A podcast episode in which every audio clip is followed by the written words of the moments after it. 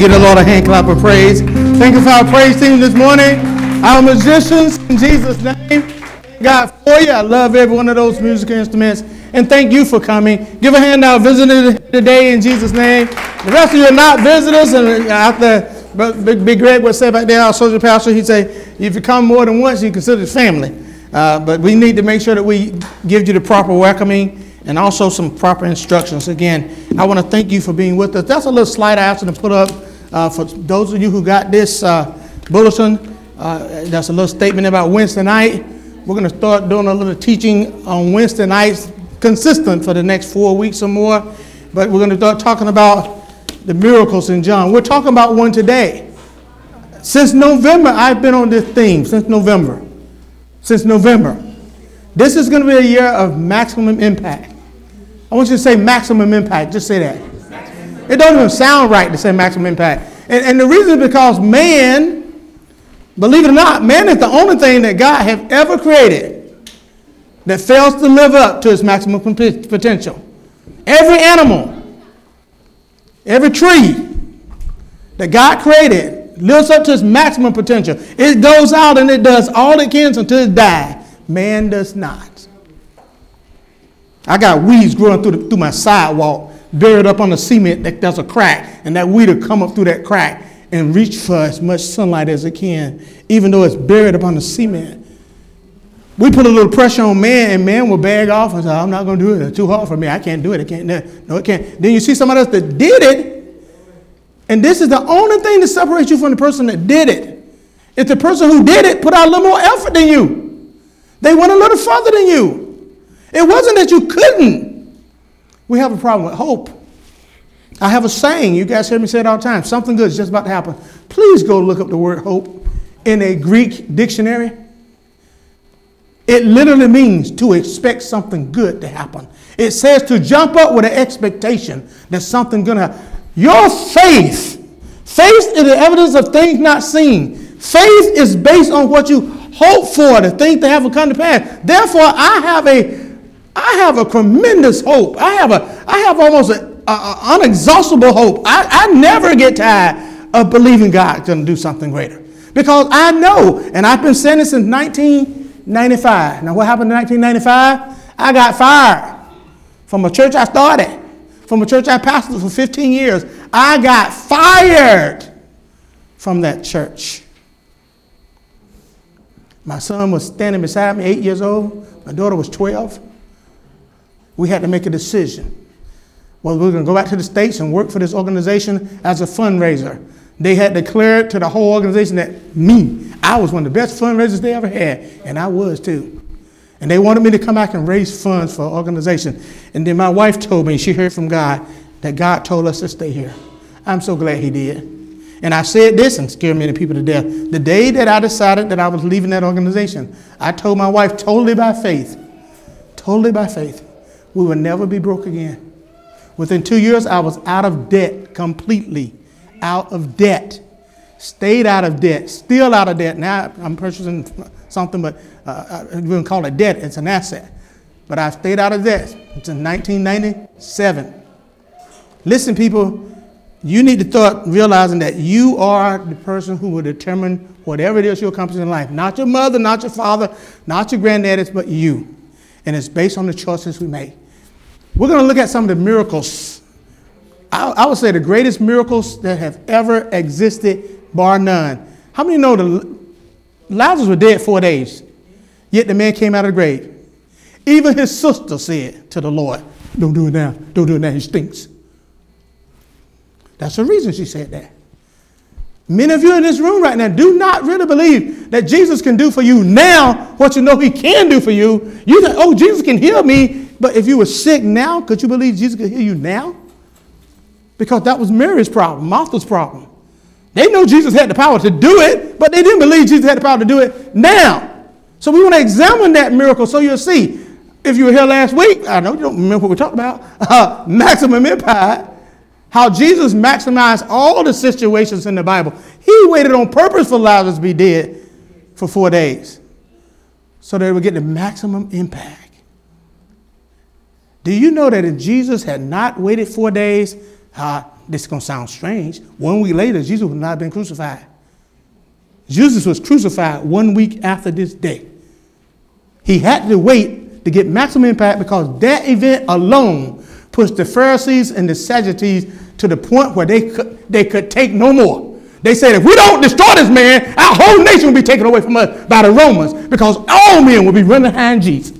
If he had not raised Lazarus from the dead, the Pharisees and Sadducees, as you read at the end, the last verse of chapter 11 said, from that moment, they took counsel how they would crucify, how they would kill Jesus. So Jesus knew if I go too early, they ain't gonna want to crucify me.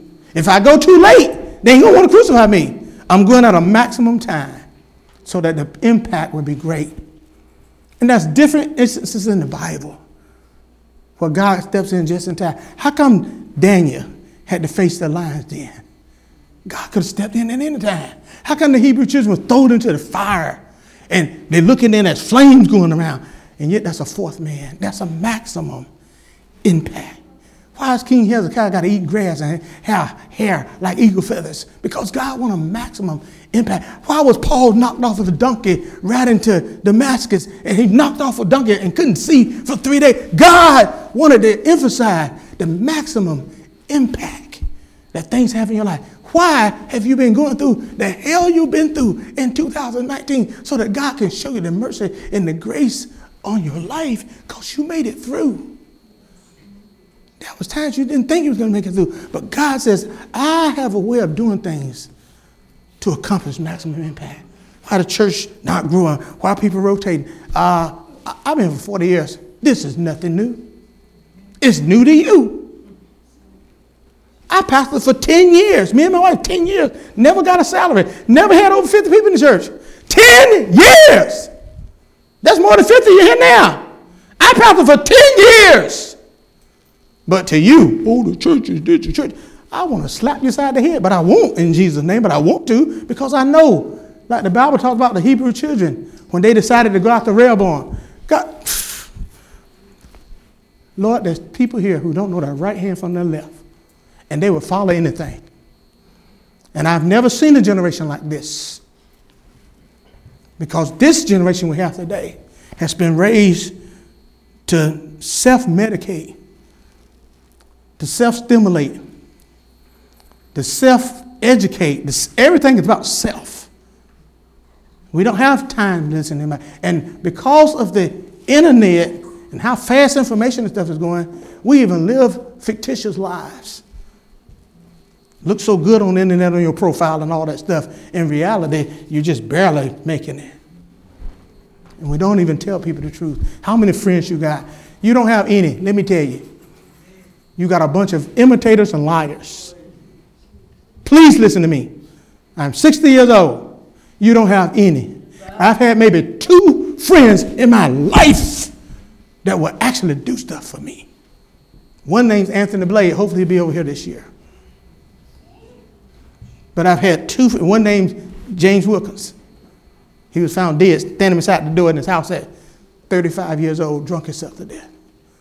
I had two friends that I considered my friend, really close friends. So if you think you got a bunch of friends, you don't. You got a bunch of people lying to you. You wait until things get tough. The tough gonna get going. Paul says, "Hey, where's all my disciples? Where the disciples of mine? Paul, they all abandoning you. There's only one person standing with you now. And that was old John Mark. He said, Well, tell John Mark to come and bring me my coat and my smith. The rest of them are all abandoning We got to get real. So when we're looking at the miracles in the Bible, I want you to come out on Wednesday. Let's say Wednesday night. I want you to come out Wednesday night. I want you to make a commitment for at least four weeks. How many y'all can count to four? Let's make sure. One week, two weeks, three weeks. How many weeks, people? I can't how to get my finger up. I want you to make a commitment at least four weeks. Now, the reason I say that is because you're not going to get anything if you don't get committed. I want you to know what's in the book of John. I want you to know who John is. I want you to know that John is different from Matthew, Mark, and Luke. And when John wrote his gospel, they're all dead. I want you to know that. I want you to know that John paid a price. John's father was Mary's brother.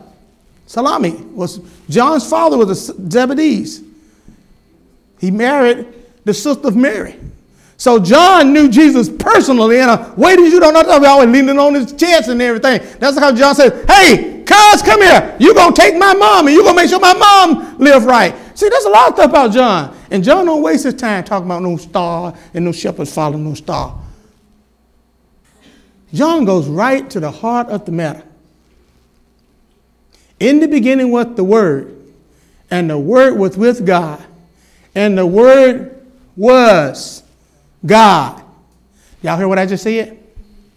None of the gospel goes in the mess like that. None of them even want to put it out there because if, if Matthew had said it, they would have crucified Matthew right on the spot because you don't say a man is God. If Luke was to say it, Luke wouldn't have been, he's a Gentile. He, what do he know? If John Mark to say it, he's getting all his information secondhand from Peter. And Peter had all went, went off to Egypt by then and got crucified upside down, saying he wasn't worthy to be crucified like his Lord. But John comes out of the Isles of Patmos where he had been in suffer mounds for 50 years of his life, paid the price. He could walk out and say, Jesus Christ is the Word of God, and Jesus Christ is God.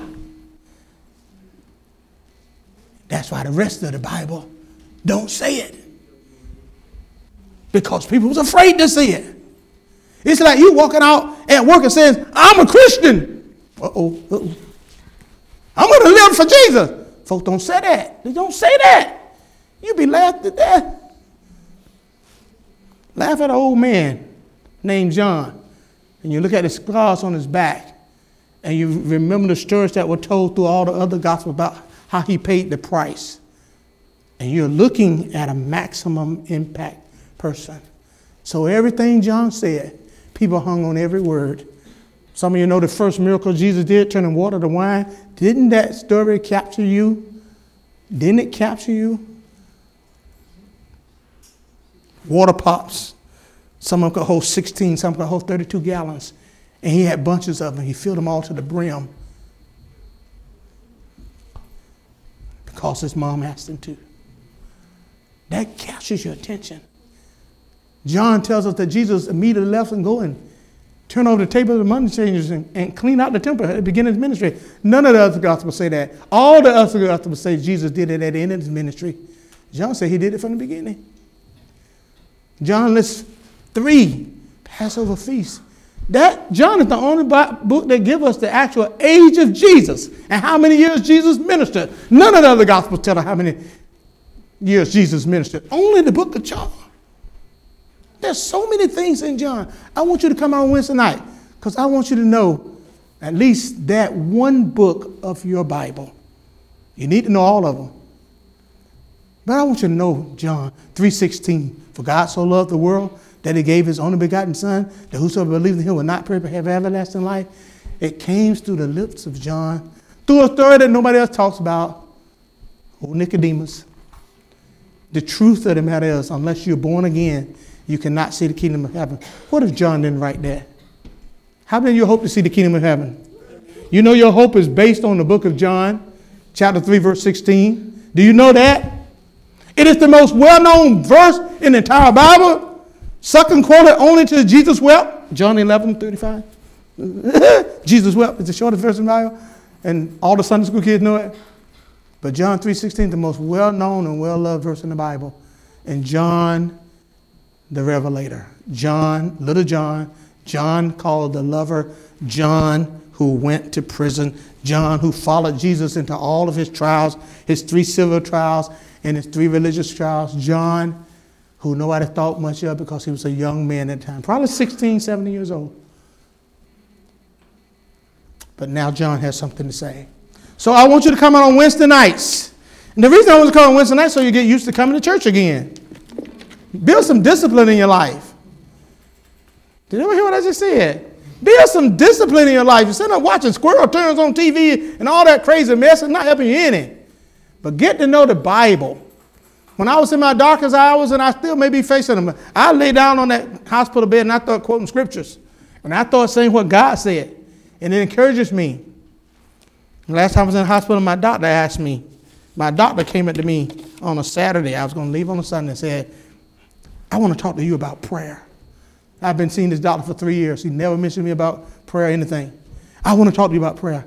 He says, every time I come around here, you always reading your Bible, or you're always smiling. You always got something good to say. And he said, We know just a couple months ago how sick you were. We know. He said, I want you to talk to me about prayer. He says, I pray, my mom pray. We all pray. I said, Who do you pray to? Oh, I pray to God, the God in heaven. I pray to the, the, the, God of all gods in heaven. I said, What's his name? Oh. I said, What's his name? Tino Tosama. No, no, you're saying God of heaven. What's his name? I don't know his name. Nobody knows his name. I said, I know his name. I know his name.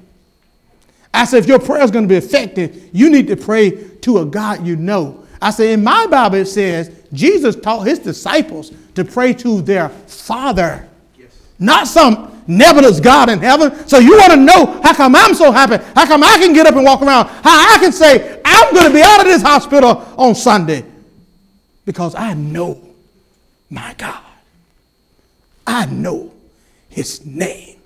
I bind Satan in the name of Jesus. I rebuke fever in the name of Jesus. I get out of the bed when I can't get out of bed in the name of Jesus. And God gives me the strength. But let's say, oh God in heaven, nebulous God up there, father, mother, whatever you are, help me to get out of here. Help me bind Satan. It ain't going to happen. There's no power, there's no authority. If you're just praying, you're just reciting mantras, and people in every religion pray. The difference is the power. He says, I got to talk to you again. Because I said, when I, you need to know who he is. He said, well, I, I got to go back to work. I got, I to go back to work now, but I'll come back and talk to you again. I want him to. And I'm going to talk to him about this God of miracles. One of my favorite songs is the God of miracles that we do. Even when you don't realize that God's still working. You're not even aware of it, God's still working. Even right now. Go to John chapter 11.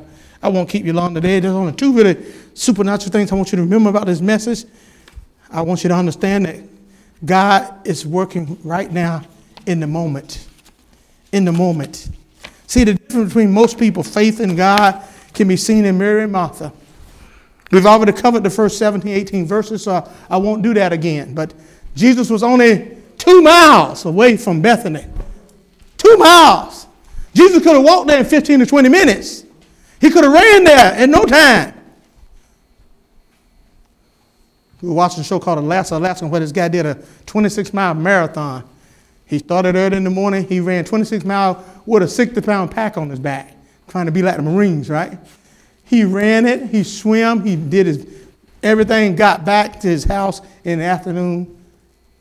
He did it in like nine hours with a 60 pound pack on his back. Don't you think Jesus could have went two miles without too much problems?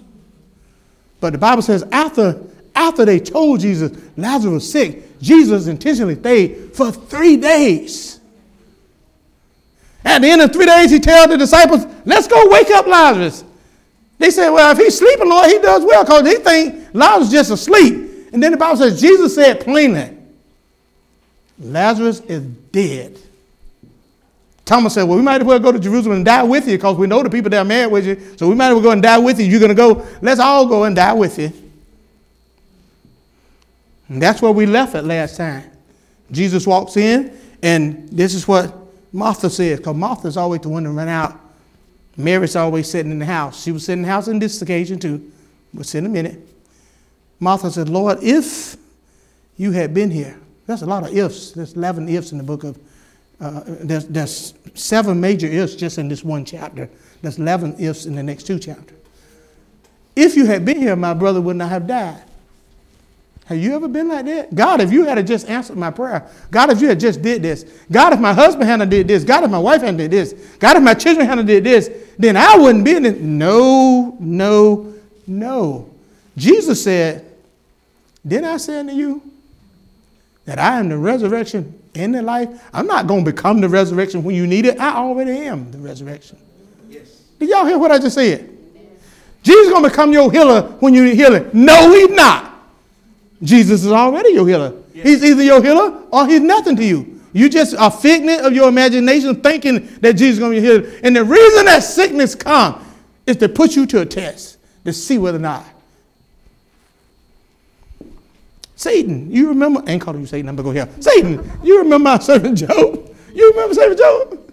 Satan, I don't care what you do to Job. He will not deny me. He will not curse me. Well, God, you take your hedge of protection around him. Granted. Oh, his children, take my hands of protection off that, all that. Just don't take his life. Read the whole book, you'll find Job never once cursed God. He cursed the day he was born. He wondered why God gave him that wife and she was still alive. He went all kinds of stuff. But he never cursed God. He had enough sense. He hanged on to his integrity to the very end. He put his hands over his mouth so he couldn't speak because he said, I dare not say anything against God's and God's grace, God's mercy. I got a little, two months ago, I got a little discouraged. I was in the hospital. They paralyzed my back. I couldn't move. I think I shared this you guys. I woke up 3 o'clock in the morning and I was terrified. I was terrified. I pushed every button I could push. I couldn't move nothing my head. but I managed to get that little nurse thing and push it, and doctor coming down. I was terrified. I was terrified. I was terrified. I said, Doctor, you got to knock me out. Do something. Uh, the clock is going click, click. It's 3 o'clock. Click, click, click, click, click. I'm going crazy. They gave me a sensitive, knocked me back out. I woke up at 5 o'clock. Same thing. Tick, tick, tick, tick. I said, Lord, this is so discouraging. God, if you, God said, if what?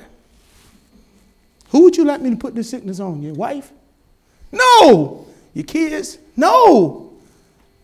How about, how about your worst enemy at church? I don't even want my worst enemy at church to go through what I went through.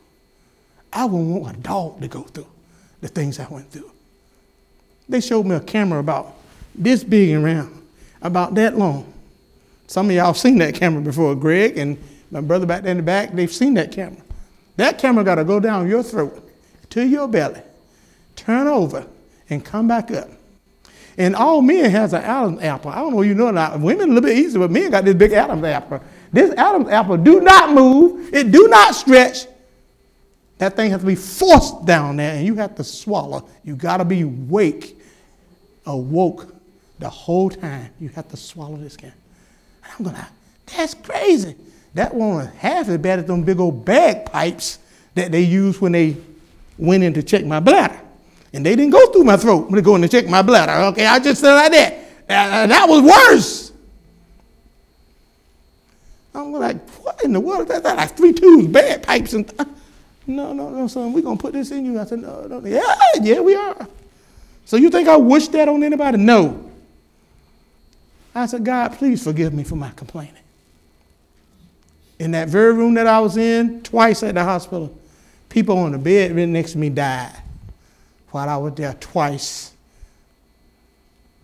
In my last five days in a hyperbaric chamber, a man by the name of Mr. Esau, who six months ago was in a situation with me doing chemotherapy, they took all his lymph nodes out of his neck. They took out his voice box. He's 73. He wrote me a letter saying, I'm so glad to see you again. I told him I had three more days left for hyperbaric chamber. He says, Let me tell you something I'm very happy about. I'm still here. I can't talk, can't even make any sounds, but I'm still alive. He says, I'm so glad to see you. I'm so glad to see you. He said a whole lot of good things. He wrote me a couple of notes, but I'm going like, Lord, thank you, Jesus. Maybe that's why I went down to the hospital to meet Mr. Esau or to talk to my doctor about prayer.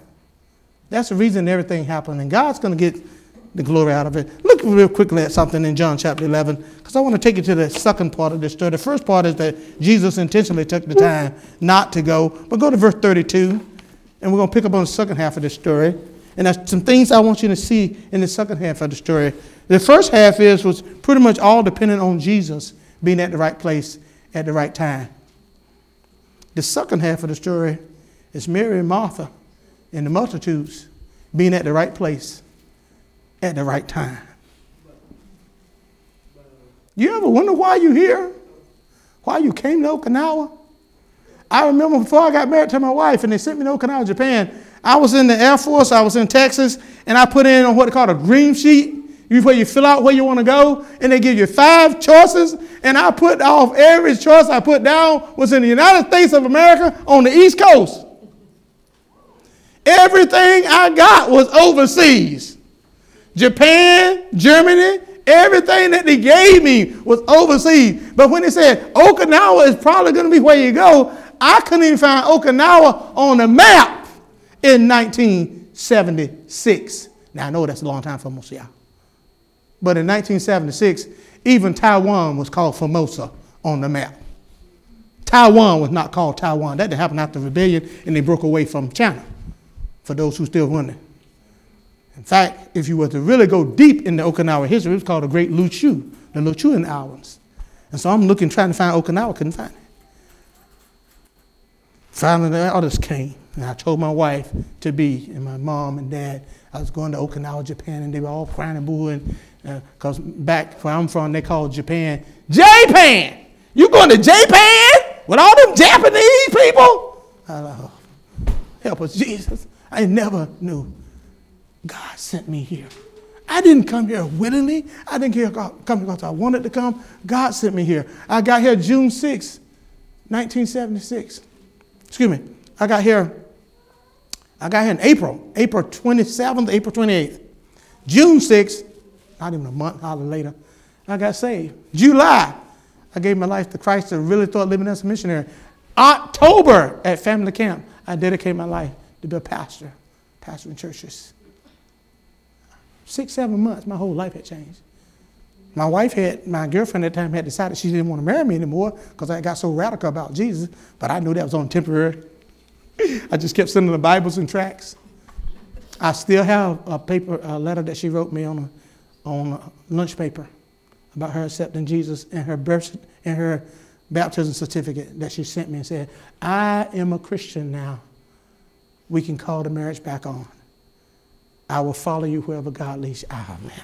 I was in heaven. I was like, whoa, jeez, I was so happy. So happy.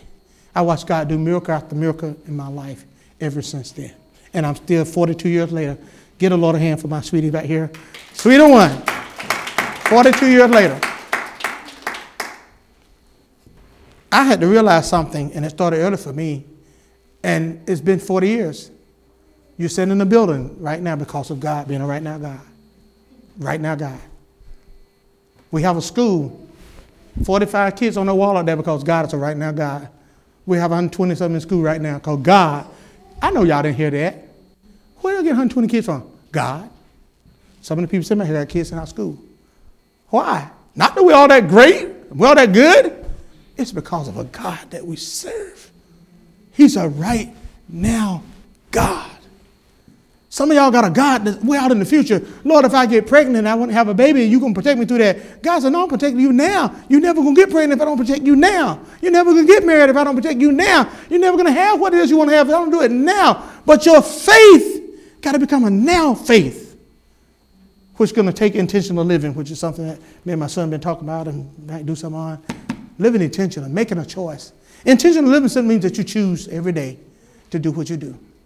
You make a choice every day. I could have stayed in bed this morning, so could you. But I chose to get up, so did you. Thank God for that. The decisions you make every day will determine who you become and what you become. Look at this real quick. So I'm going to show you two things I want you to get out of this today. I'm going to keep them simple because I just want you to know that God will do his part. He's always working. Will you do yours? Will you do yours? Somebody remind me about the four lepers. I want to do that in closing. So when Joshua get to come up, quarter after, 10 minutes after, want you come up and uh, remind me of the four lepers as I forget, because it have to do with this. I'm reading from the NIV, International Standard Version, John chapter 11, verse 32. I'm just going to read all the way down to verse 53. Okay? As soon as Mary came to where Jesus was and saw him, she fell down at his feet and told him, Lord, if you had been here, my brother would not have died. Verse 33. Jesus, when Jesus saw her crying and the Jews who had came with her crying, he was greatly troubled in spirit and deeply moved. He asked, Where have you laid him? Or where have you put him? They, they told him, Lord, come and see. And this is important. I just want you to know that there's some things going to be happening here. Never happened before because this is a miracle.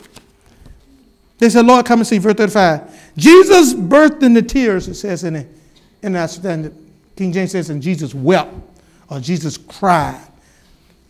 The implication of the word cry here doesn't mean that he just went, Jesus actually cried. Like that movie Platoon. Why are you leaving me? Jesus, with an audible stream, let people know he was anguished. Let him know, let them know he was in pain. Jesus didn't have to do that, but he did. Jesus was very intentional about everything Jesus did. He was intentional about not going for three days. How many remember that? He wasn't going to go. He was intentional about letting the disciples know that Lazarus was dead. He was intentional when he came and met Martha. And Martha said, If you had been here. And then Martha gave those beautiful words that I preached on last week. Even now, Lord. Even now. We know that when you ask the Father anything, the Father will do it. Even now you can raise my brother from the dead. We all need an even now faith. We all need to have faith for now. Faith is the substance of things hoped for. I expect it to happen. It is the evidence or the title deed of the thing that you're trying to get from God will actually become yours. You need a right now God and a right now faith. Because I want your life to matter for something. Look at verse 36. So the Jews said, See how much he loved him? But some said, some of them said, Surely the one who opened the eyes of the blind man, could he not have kept this man from dying? Couldn't he? See, the opening the eyes of a blind man of one born blind is one of the miracles that's recorded in John that's not in Matthew. It's not in Mark. It's not in Luke. The opening of the man who had what's called congenital blindness. He had either no eyes or no slots for the eyes, and Jesus made some eyes out of clay and stuck in his head. You got to be kidding me. I know that's a lie. Read your Bible. Well, Matthew don't say nothing about it. Mark don't say anything about it. Luke don't say anything about it. Neither did say anything about Lazarus being raised from the dead. But John says in John chapter 9 that that was a man born blind. And here's what the disciples did when they saw him. Who sinned? This guy looks so bad. Somebody sinned. I mean, eh, somebody sinned. There's got to be some problems here. Something's happened. It was probably his parents. All these common believing people in here, if you're from India, from these backgrounds, different religion, uh, karma is fate. No. Jesus said had nothing to do with karma, nothing to do with fate, had nothing to do with his parents. Here's a real important had nothing to do with him. Jesus to maximize the moment. He's to maximize the moment. He's to max, he's to do something that's never been done. But why not? This man that raised, listen, David said, this man that put eyes on a blind man, could he not have healed Lazarus? These are unbelievers, people. These are unbelievers, but they got evidence with what they had saw. I told you there was eight miracles in John that's not recorded anywhere else.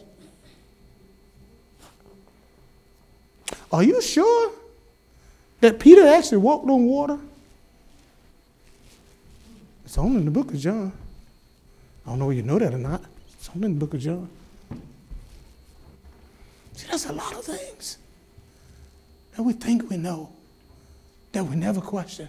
And the reason we don't question is because it happens so fast. We go through it reading it so fast. It seems like that everybody believes that Jesus. Let me read a few verses. You already know this, but let me just remind you. When Jesus resurrected from the dead, where was Peter? Where was John? Where was James? Where was any of his disciples? Let me get, let me drop some dope on you. They did not believe that Jesus was coming back. Peter said, let's go fishing. And they all went fishing. You better be careful what you think you believe. Because you may not know Jesus because you got all this watered down stuff from Matthew, Mark, Luke. Listen, listen, listen. And when I say watered down, they dealt with the history they did not deal with the deity, they dealt with the history. what Jesus did. John says, I deal with the history, all the libraries in the world could not contain the things that I could tell you about what Jesus did historically. But these are written that you might believe that Jesus is Christ, the Son of God, and that believing you might have life through his name. The only thing John wants you to see from these scriptures is how much people did not believe. Pastor, I'm going to pray for you. I want to come pray for you. I want to come pray for you. Don't pray for me. You don't have faith believe I'm going to be here. Don't pray for me. Huh? Pastor, you don't know. I, I do know. You're not faithful in attending church. You're not faithful in coming on Wednesday night. You're not faithful in tithing. You're not faithful in bringing your child to church. And you'll punish your child taking the ice cream shop, but you won't let him go to church because it's mean on Saturday. Listen, get your head in the right place. You're not, you don't have the right to ask God to heal anybody if you're not serious. God's going to look and say, Remember the seven sons of Sceva? They said, demons spoke and said, Jesus we know, and Paul we know, but who are you? Trying to command me to heal somebody. You better make sure you have a right relationship with God. Look at the next few verses, and you'll start seeing how Mary and Martha, they had faith in the resurrection one day, but they didn't have faith for God to do something right then. My prayer is always that you'll start having faith for God to do something right now. My faith is that God will help me do something right now. My faith is that God will help turn around this church until it start growing again and people come in and stay and that we'll all start being a better witness and sharing our faith and that we'll all make a commitment. How about trying Wednesday nights for four weeks? Make a commitment that we'll all start wishing people got saved and get baptized in water so the world could see. That we'll all have people coming in from other churches from around the country and they say, you know what, we used to see this at our church. I mentioned this before when I was in my 20s. I lay hands on the sick. We had a we have a sick line on one side of the church every evening, every Sunday. There be people who were sick get on this side for healing, and we have a sign on this side. People want to be saved. 150 people. Only 50 people in church. People to get healed like crazy. We'd sit on people, sometimes 30, 40 minutes, sit on them in the back, command the demon not to speak, put them back screaming, Shut up in the name of Jesus, you shall not speak. Sometimes the windows would knock, the windows would be rattling like an earthquake. No earthquake. What was knocking on those windows? I tell you, but I scared to death. It was an everyday occurrence. Now we got so sophisticated. I can't find demons on Facebook. I can't find demons on my internet. I, listen, we don't got so far away from what God does. God is not going to send you an email. That's a good show. God friended me. Not going to ever happen. God knows where you live. God knows how many breaths you take at night. God knows when you're going to rapid eye movement. God knows how to slip in between your dreams and wake you up from a dead sleeper. We got to get back to this. Here's what Jesus said, verse 38. He groaned deep with himself. Jesus came to the tomb. Now, what? The, he came to the tomb. It was a cave, and a stone was laying on it. Verse 39. Jesus said, Remove the stone. We'll talk about that a minute. Here's God. That God can do anything he wants. God ain't moving the stone. Ah, let me just make the plain. Here's God. God can do anything. Lord, my wife is just out. Why don't you remove her? God said, I ain't going to remove her. My husband is. God said, I ain't going to remove her. My kids are this. I'm not going to remove the stone. I got a drinking problem. I got a gambling problem. I got this problem. God says, I am not going to do it. There's some things you got to do for yourself. Some of you are better at doing things than others. That brother, they can play the bass guitar, play the drums, much better at it than I. Woo, Lord of mercy. My sister with the flute just put me in another whole dimension when she playing her flute. And Katsua with the beautiful little lady playing the piano. She's so little and cute, like a little baby. But you know, she can play that piano so well. Joshua get up here and make daddy proud all the time. He get up here and sing and put his heart in it. And he's bouncing, he's rocking. And I'm like, Lord Jesus. Some people are good at things. Other people are not. But it's called your gifts and your talent. And when you're asking God, how come it's so hard? Because you got to remove the stone yourself. Don't wait for other people to do it. Your business that God wants you to start, He's already got a name for your business. He already know where it's going to be at. He already know how He's going to prosper you. I met a man uh, named Michael Hyatt. His first year in business, he made he made seven hundred eighty thousand dollars. His first year in the business. His second year, he made one point five billion dollars. His second year, one point five million dollars. The second year. Second year. I went to two of his conferences. I didn't go to the third, but his gross income now is over 8.5 billion a year. You know what he did? He wrote a book, a journal. He started a journaling thing, telling people to journal their experiences, write it down. And he got this daily plan journal, and he perfected it. Now he's a billionaire, millionaire, going up, going to be a billionaire in no time because he has a system and he believes in himself. Verse 40, Jesus told her, I told you that if you believe, you would see the glory, you would see God glory, didn't I? Verse 41. So they removed the stone.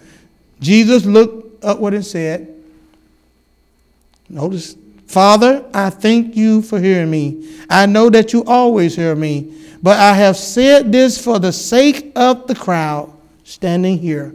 I'm going to maximize the moment. I'm going to say this, God, not because I need to say it, but I'm going to say it because there's people who I need. Let me tell you what he needed. Let me tell you what he needed. He needed these people to do some things. Some of the things he needed people to do, you're going to find out at the end of the book, at the end of the chapter, were not good. Some people went and told the Pharisees and Sadducees, Jesus doing miracles, and they decided to kill him. But if he had not said it loud, those people would not have moved.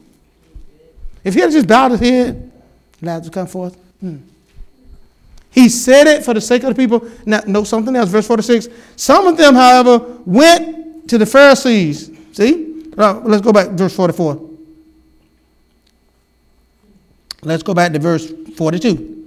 I know that you hear me, but I said this for the sake of the crowd standing here, so that they may believe that you sent me. Verse 43. After saying this, he shouted with a loud voice, Lazarus, come out.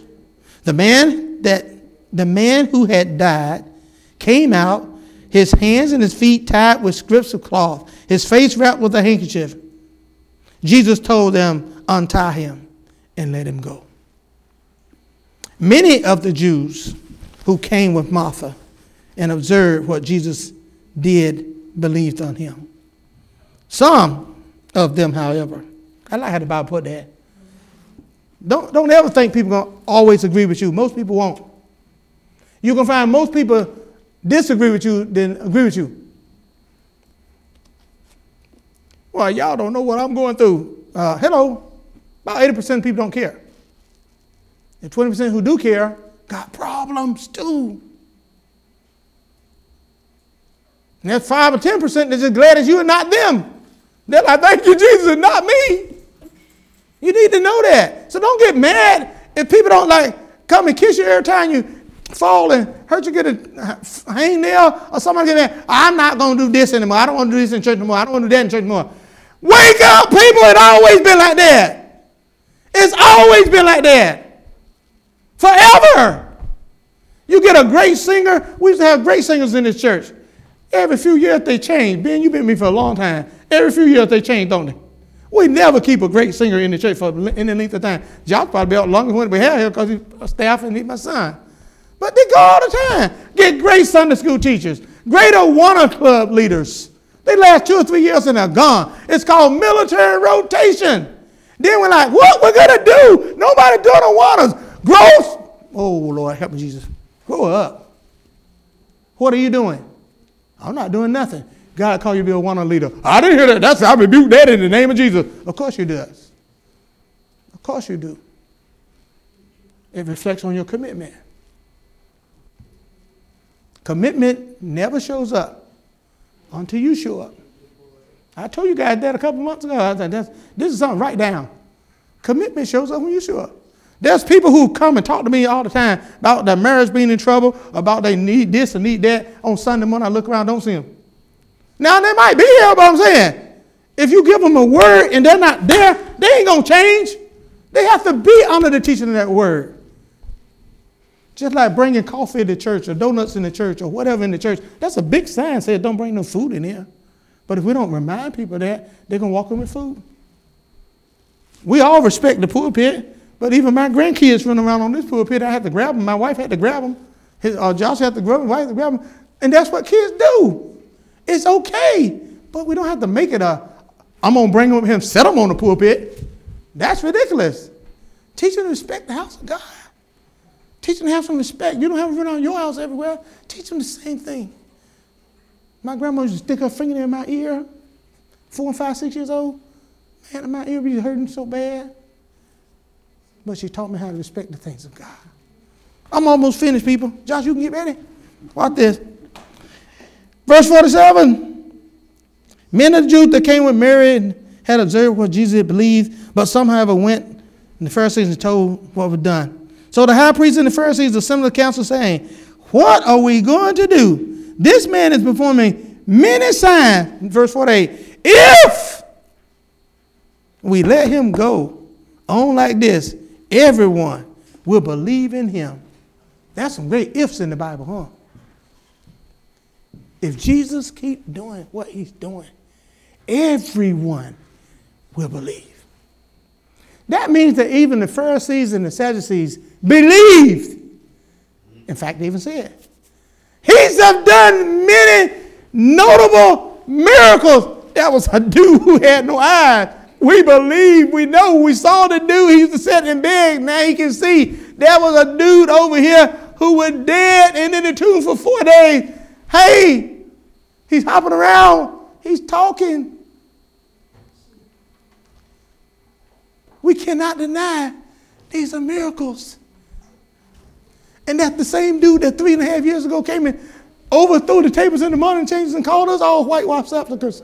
We cannot deny this man has power. Uh, uh, Nicodemus had went to him, one of the high priests and one of the, the priestly line of the Pharisees, and, and got counsel from him and said, This man is a rabbi. It cannot be denied. He's worthy of a rabbi. Everything Jesus did had maximum impact. So why not this? Look at verse 41. Now he did this not knowing. Caiaphas, the high priest, made a prediction. Caiaphas, verse 49. But one of them, Caiaphas, he was the high priest that overseed three trials of Jesus. He also overseed the trial of James, who got his head cut off in the book of Acts. He also was this, the person who was ready to kill Peter and Paul when they were in prison. The same Caiaphas. It says, But Caiaphas, the high priest of that year, told them, You do not know anything, for you do not realize that it's better for you to have one man to die for the people than to have the whole nation destroyed. Now, he did not say this of his own initiative. As high priest that year, he prophesied that Jesus would die for the nation. And not only for the nation, but he would also gather unto one the children of God who were scattered abroad. That's us.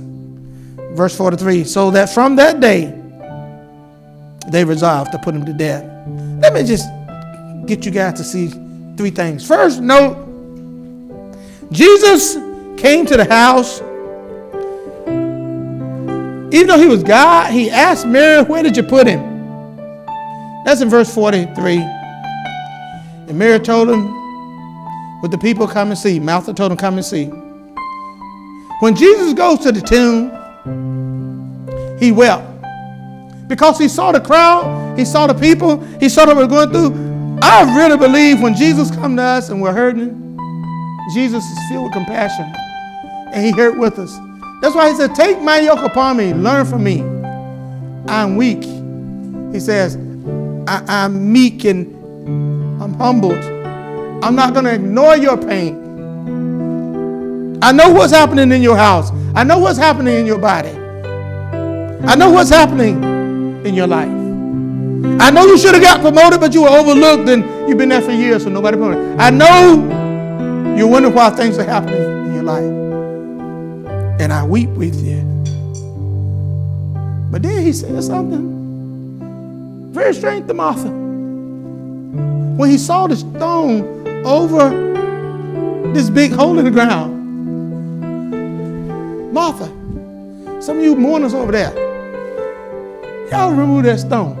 Jesus, why you don't tell your disciples to do it? No, no, they were not here during the three days of agony while y'all were burying him. They were not here when your brother died. They were not there. They were with me.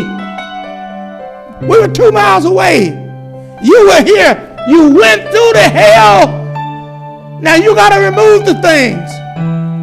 You got to get rid of the things that's keeping you trapped. It is not easy.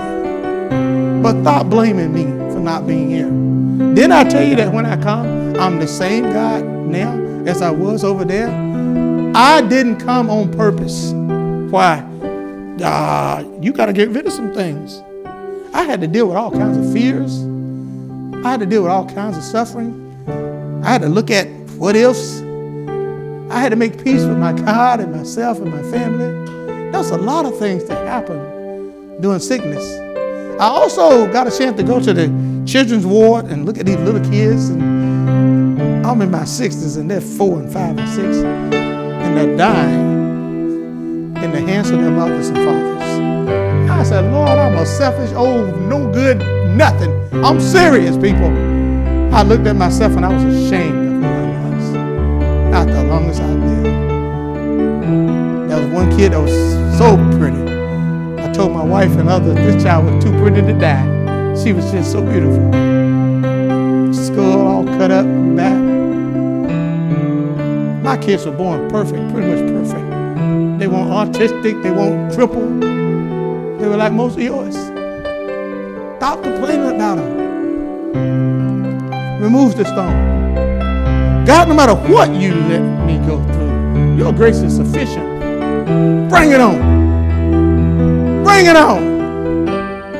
Bring it on. Hit me with your best shot. I'm going to be like Job. Not going to ever find me cursing you. I'm going to remove every stone. And Jesus went, Thank you.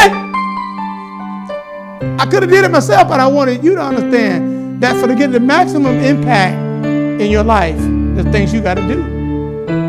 You got to do. Then I said, move the stone. If Jesus had not said, Lazarus, come forth,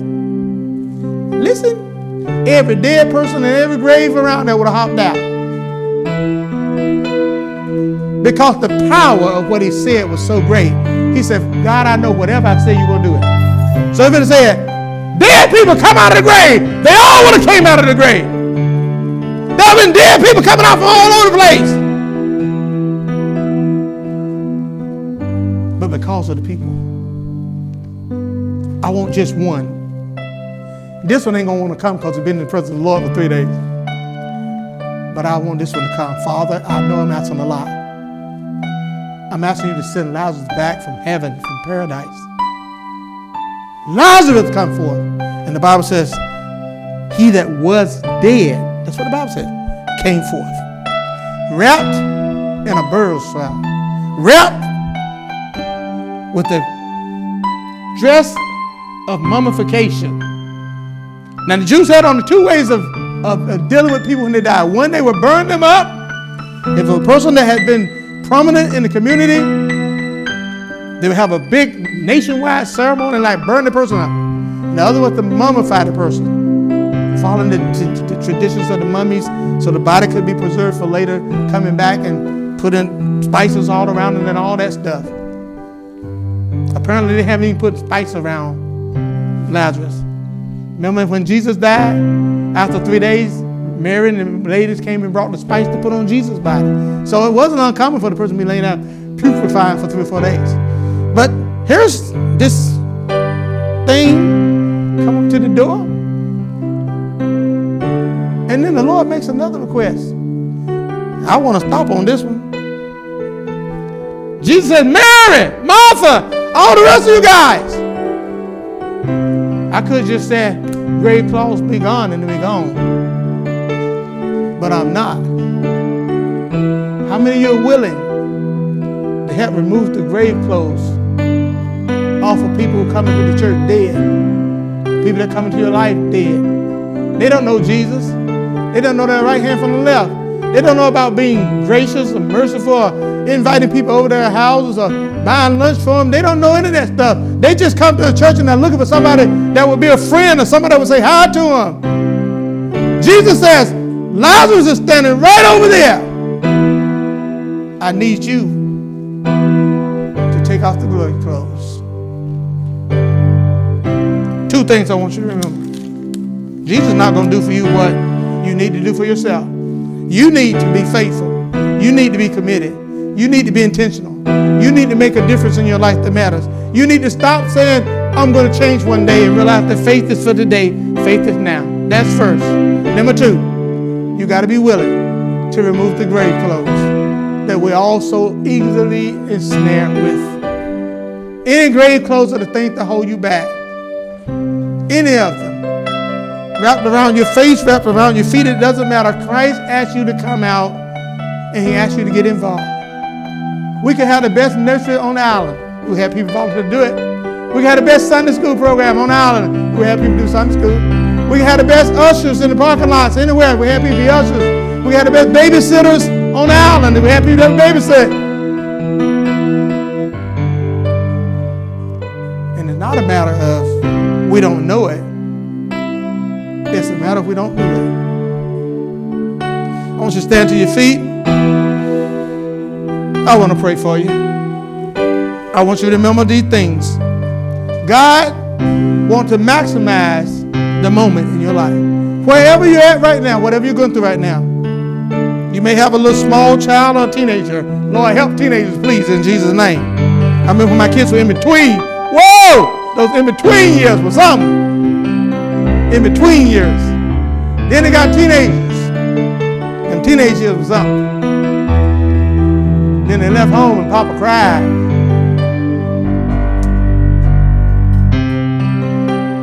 Then they got older, Papa still crying. No, they got older, they would take care of themselves. Papa got proud. We have to start realizing, people, God want us to remove the stones. And he want us to remove the grave clothes. Your old way of thinking it could be a grave clothes. Your old way of thinking could be a stone. Your own way of doing things could be a stone. Your old way of doing things in the church before could be a stone.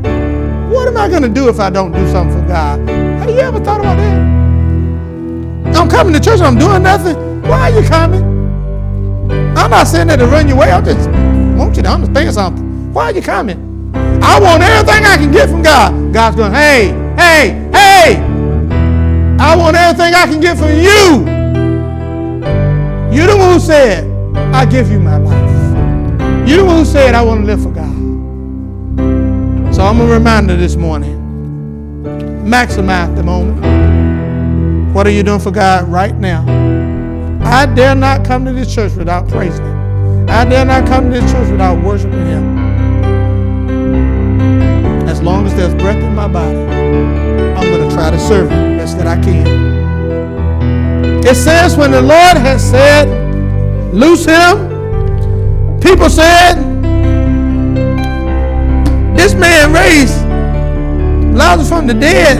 He opened people's eyes. Couldn't he not have saved them from the beginning?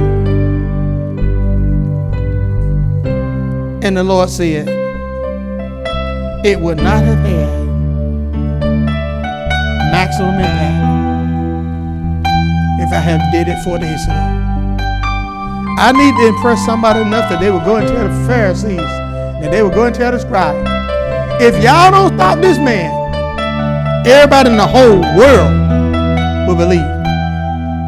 I want you to live your life in such a way so people say about you, that girl loves God, that man loves God, those teenagers love God, that church loves God.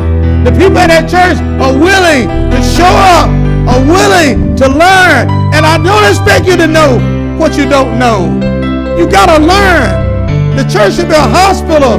The church should be an institution that teaches people the word.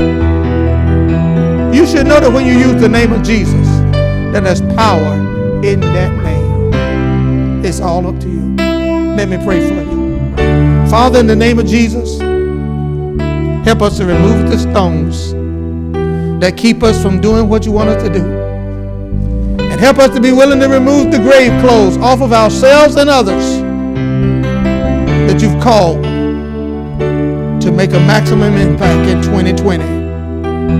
I believe people will be coming out of debt, coming out of fears, coming out of bad marriages, coming out of bad relationships. I believe families will be restored, houses will be built. I believe bank accounts will expand. I believe people get visions. I believe dreams will be dreamed. And I believe with all my heart, God, that Zion's going to grow and you're going to turn us around. For us to believe in miracles, we need to know that they're true. We need to know that they're real. We need to know that they can happen to us. And I declare over this group of people right now in the name of Jesus that they'll begin to notice the miracle makers among them. That they'll begin to notice the people that are living in what we call high victory. That they'll begin to notice the marriages that are strong and going on. That they'll begin to notice the teenagers that are faithful coming to church. That they'll begin to notice, Lord, that they're more faithful than they've ever been and that they're more blessed than they've ever been. And that from today, from today, God, that they will have a right now faith. Lord, I know that my brother will raise again in the last days. Jesus says, Have I not said unto you that I am the resurrection and I am the life? We're not waiting to the last days. I don't want you to wait till the last days. I don't want you to wait till the last day to be blessed. I don't want you to wait till the last day to start doing what God told you to do. I want you to start today. This is the rest of your life. Let's have maximum impact take place. In the name of Jesus, God. While every head is bowed, every eyes closed, I'm going to ask Brother Craig if he'll come in here with me. In Jesus' name. My wife is up here with me. She need prayer. Listen. For God so loved the world that he gave his only begotten Son, that whosoever believes in him will not perish but have everlasting life. Jesus came into this world not to condemn the world, but that the world through him might be saved. Whosoever calleth upon the name of the Lord shall be saved. You cannot change yourself. You have to have the power of the Holy Spirit to change yourself into the Christian, the believer that God wants you to be. You have to have the Holy Spirit of God within you in order to understand the things of God. But if you're here and you wonder how you get that started, it's very simple. You start right where you're at. You realize that God so loved you. Put your name in John 3.16. So for God so loved you that he gave his only begotten son that if you would believe, you could have the power to become the sons of God or the daughters of God. If you're willing to open your heart, Christ is more than willing to come in. Put you on that journey. While all the heads are bowed, all the eyes are closed. My brother Craig and I are looking, my wife is looking. Other than that, if you need Jesus to change your life, I'm not going to ask you to come to the front if you don't want to come. But if you need Jesus to change your life and you'd like prayer, that God will change your life, would you just slip your hand up real quick so I can pray for you? By raising your hand, you're saying, I want Jesus to change my life. Amen. Anybody else? Just raise your hand. My sister right here. My sister over here. I got three sisters, no brothers in here. Need Jesus. Listen, you need Jesus to change your life. Just raise your hand. Thank you, Jesus. Put your hand down. Say this with me. Hear these words come out of your mouth. And all of you standing around them, you can pray the same prayer if you would. Say, Dear Lord Jesus. Say, Dear Lord Jesus. I confess with my mouth the Lord Jesus Christ. I believe with my heart that Jesus died for me. Come into me, Lord. Forgive me of my sins. Fill me with your spirit. I believe that Jesus Christ is my Lord and Savior. I would not go back. I would not turn around. I'm going forward. I have a right now faith And I believe with all my heart that you have come into my body. Take over, Lord. Seal it in the name of Jesus. Father, I believe in Jesus' name that everyone who prayed that prayer has begun a journey with the Lord Jesus Christ. Now give them the power of your spirit within them. Let them sense the presence of God. Let them know that their name was written down in the Lamb's Book of Life. And from the day forward, they don't have to look back. In fact, when you look at your past, keep it behind you. Keep it behind you. Your future is bright. God loves you. I love you. And something good is about to happen in your life. Somebody give God some praise. You're all free to go. If you're allowed to come forward for prayer, we will be here. But other than that, you're free to go. Wednesday night, 6.30. Be out here Wednesday night. I have a little, I got all these notes already prepared for you guys. I'm going to give you a little booklet so you can fill out the next four weeks of things about John. You come out and get it Wednesday night, 6.30. God bless you. We love you. Thank you for coming. If you need prayer, come on down the front. We'll be glad to pray with you in Jesus' name. Remember, you're free to go. But if you need prayer, come on down the front. In the name of Jesus. We just love praying for people, and I thank God for you. My sisters, I thank God for you. In the name of Jesus. Anybody else need prayer? Come on down. In the name of Jesus. We're believing my sister over here with that beautiful baby. In the name of Jesus. The Lord loves you. The Lord accepts you. The Lord will anoint you. The Lord will keep you. Even though it's just a beginning step. The Lord loves you in Jesus' name. Thank you, my sister. You come a healing? Amen. I believe in healing when I feel.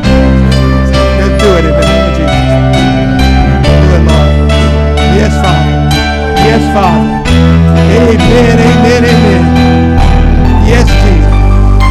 In the name of Jesus, seal the Lord God. Seal her by your spirit. Seal her, Father, in the name of Jesus. Don't let no devil in hell come against her. In the name of Jesus, God. May this become so real to her. In the name of Jesus, God.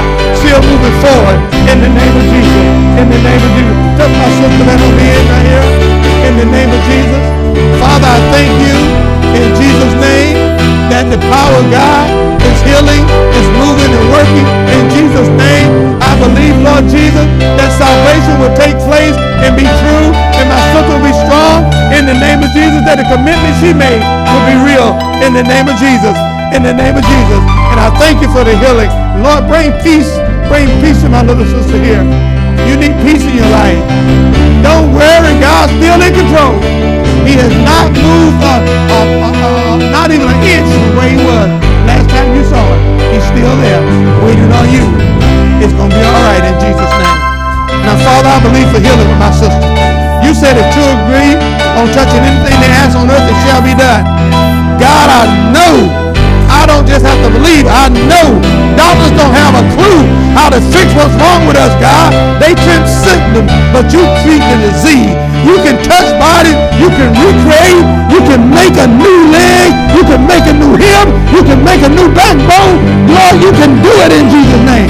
So I speak over my sister right now in the name of Jesus. From the top of her head to the soles of her feet. I ask you to recreate. I ask you to recreate. I ask you to restate, Lord God. Make straight crooked places. I ask you to heal in the name of Jesus, God. I ask you to heal. I ask in the name of Jesus the pain will start going away even as we pray. That she will start doing things that she couldn't do before. And in the name of Jesus, in the next 24 hours, that pain will be completely gone. His leg will be completely healed. That the doctors will have even knowledge, Lord God, that it's the power of God that is healing. We're standing in agreement together. It shall come to pass in the name of Jesus. You said believe and you shall receive. So we ask God, the beginning of our receiving, God, we're asking. We knock on the door. We're believing, God, that this will take place today. Today, in Jesus' name. Amen and amen. Thank you, Lord. Thank you for doing it. Thank you for your healing. Thank you for the story. You guys just keep on going on with Jesus. Don't stop. Don't you give up. And you keep going. You keep going. All right? First day, rest of your life. Rest of your life. Get stronger. Get stronger. Get stronger each day. God bless you. This is your moment. Maximize the moment. Write it down in your Bibles. I gave Jesus Christ my life today. Write it in your Bible somewhere. And tell somebody. Something good is just about to happen. It's right around the corner. Just around the corner. In Jesus' name. Come on. We love you. See you Wednesday night. Go with God. Hey, hey. Hey, hey.